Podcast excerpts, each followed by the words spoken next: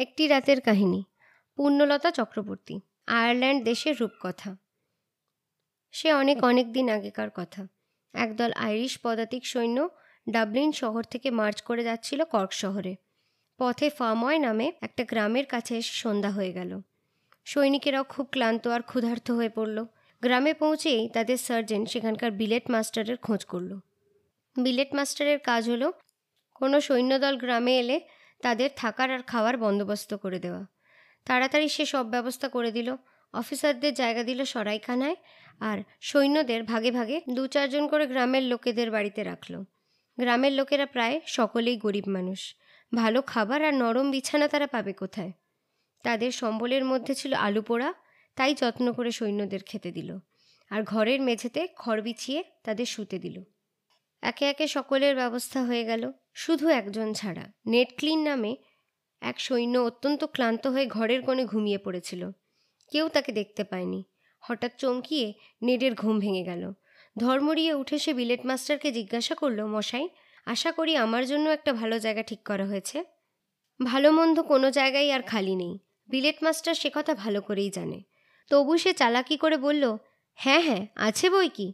তোমাকে জায়গা দিয়েছি থিয়ন পাহাড়ের মিস্টার ব্যারির বাড়িতে। এ অঞ্চলের সেটাই সবচেয়ে ভালো বাড়ি। শুনে তো নেট মহা খুশি হয়ে মিস্টার ব্যারির সন্ধানে চলল। আর বিলেট মাস্টার নিজের চেয়ারে বসে হো হো করে খুব একচোট হেসে নিল। আরে, মিস্টার ব্যারি কি আর আজকের লোক? সেকালে সেই পুরনো আয়ারল্যান্ডে তিনি ছিলেন এক জাঁদরেল সর্দার। কয়েকশো বছর আগেই তিনি মারা গিয়েছেন। থিয়ন পাহাড়ের উপরে তার সেই প্রাসাদ এখন একটা ধ্বংসস্তূপ হয়ে পড়ে আছে। নেট বেচারা শ্রান্ত দেহে হাঁটতে হাঁটতে বাড়ির খোঁজে চলেছে। পথে একজন গ্রামবাসীকে দেখে জিজ্ঞাসা করল, থিয়ন পাহাড়ের মিস্টার ব্যারির বাড়িটা কোথায় বলতে পারো ভাই? সেইখানে আজ আমার রাত কাটাবার ব্যবস্থা হয়েছে। লোকটি একটু অবাক হয়ে বলল হ্যাঁ বলতে পারি বই কি?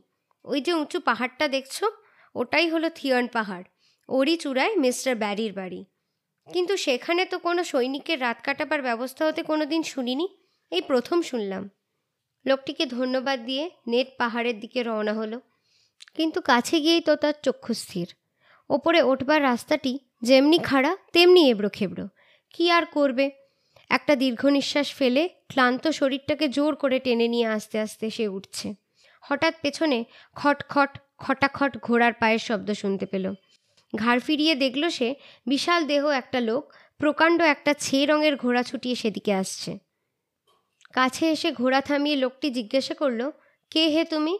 কোথায় যাচ্ছ? নেট বলল, আমি থিয়ন পাহাড়ের মিস্টার ব্যারির বাড়ির খোঁজে যাচ্ছি। তাই নাকি? তা দেখা হয়ে ভালোই হলো। আমি থিয়ন পাহাড়ের বাড়ি মশাই, গ্রামের বিলেট মাস্টার আজ আপনার বাড়িতেই আমার রাত কাটাবার ব্যবস্থা করেছেন। বিলেট মাস্টার?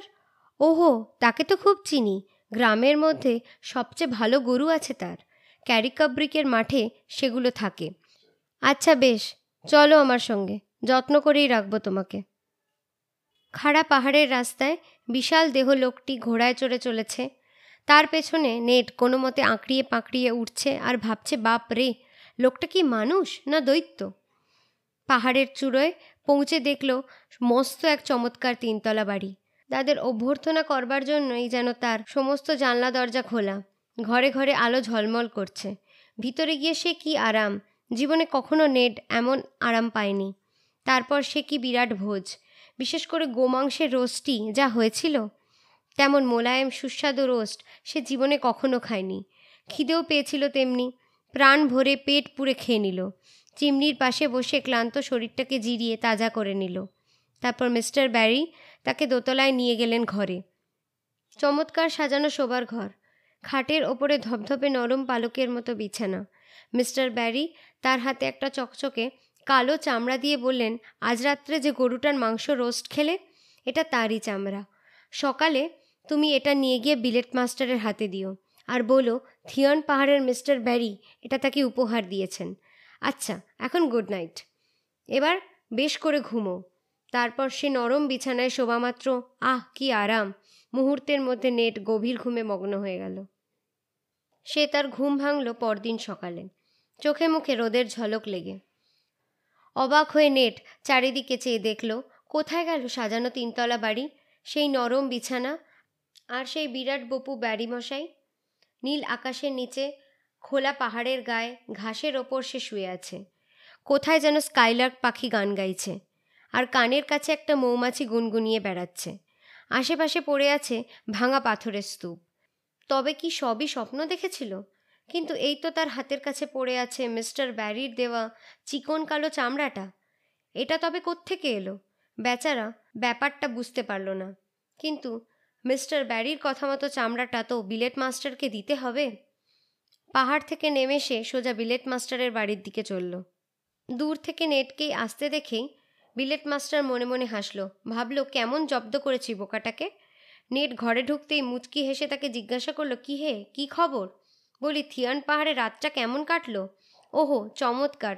আপনি ঠিকই বলেছিলেন মশাই, অমন ভালো বিলেট, আর এই অঞ্চলে দুটি নেই। আর স্বয়ং মিস্টার ব্যারি আপনাকে কি উপহার পাঠিয়েছে দেখুন? চকচকে কালোর ওপর গোল গোল সাদা দুটি ফুটকি কাটা, সেই চামড়াটা। নেট তার হাতে দিল। বিলেট মাস্টার তো অবাক। ঠিক সেই মুহূর্তেই বিলেট মাস্টারের রাখাল ছেলেটা হন্ততন্ত হয়ে ছুটে এলো।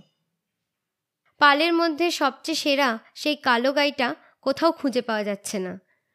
ঘরে ঢুকে মনিবের হাতে সেই কালো চামড়াটা দেখেই সে চেঁচিয়ে উঠল, আরে, এই তো তারই চামড়া।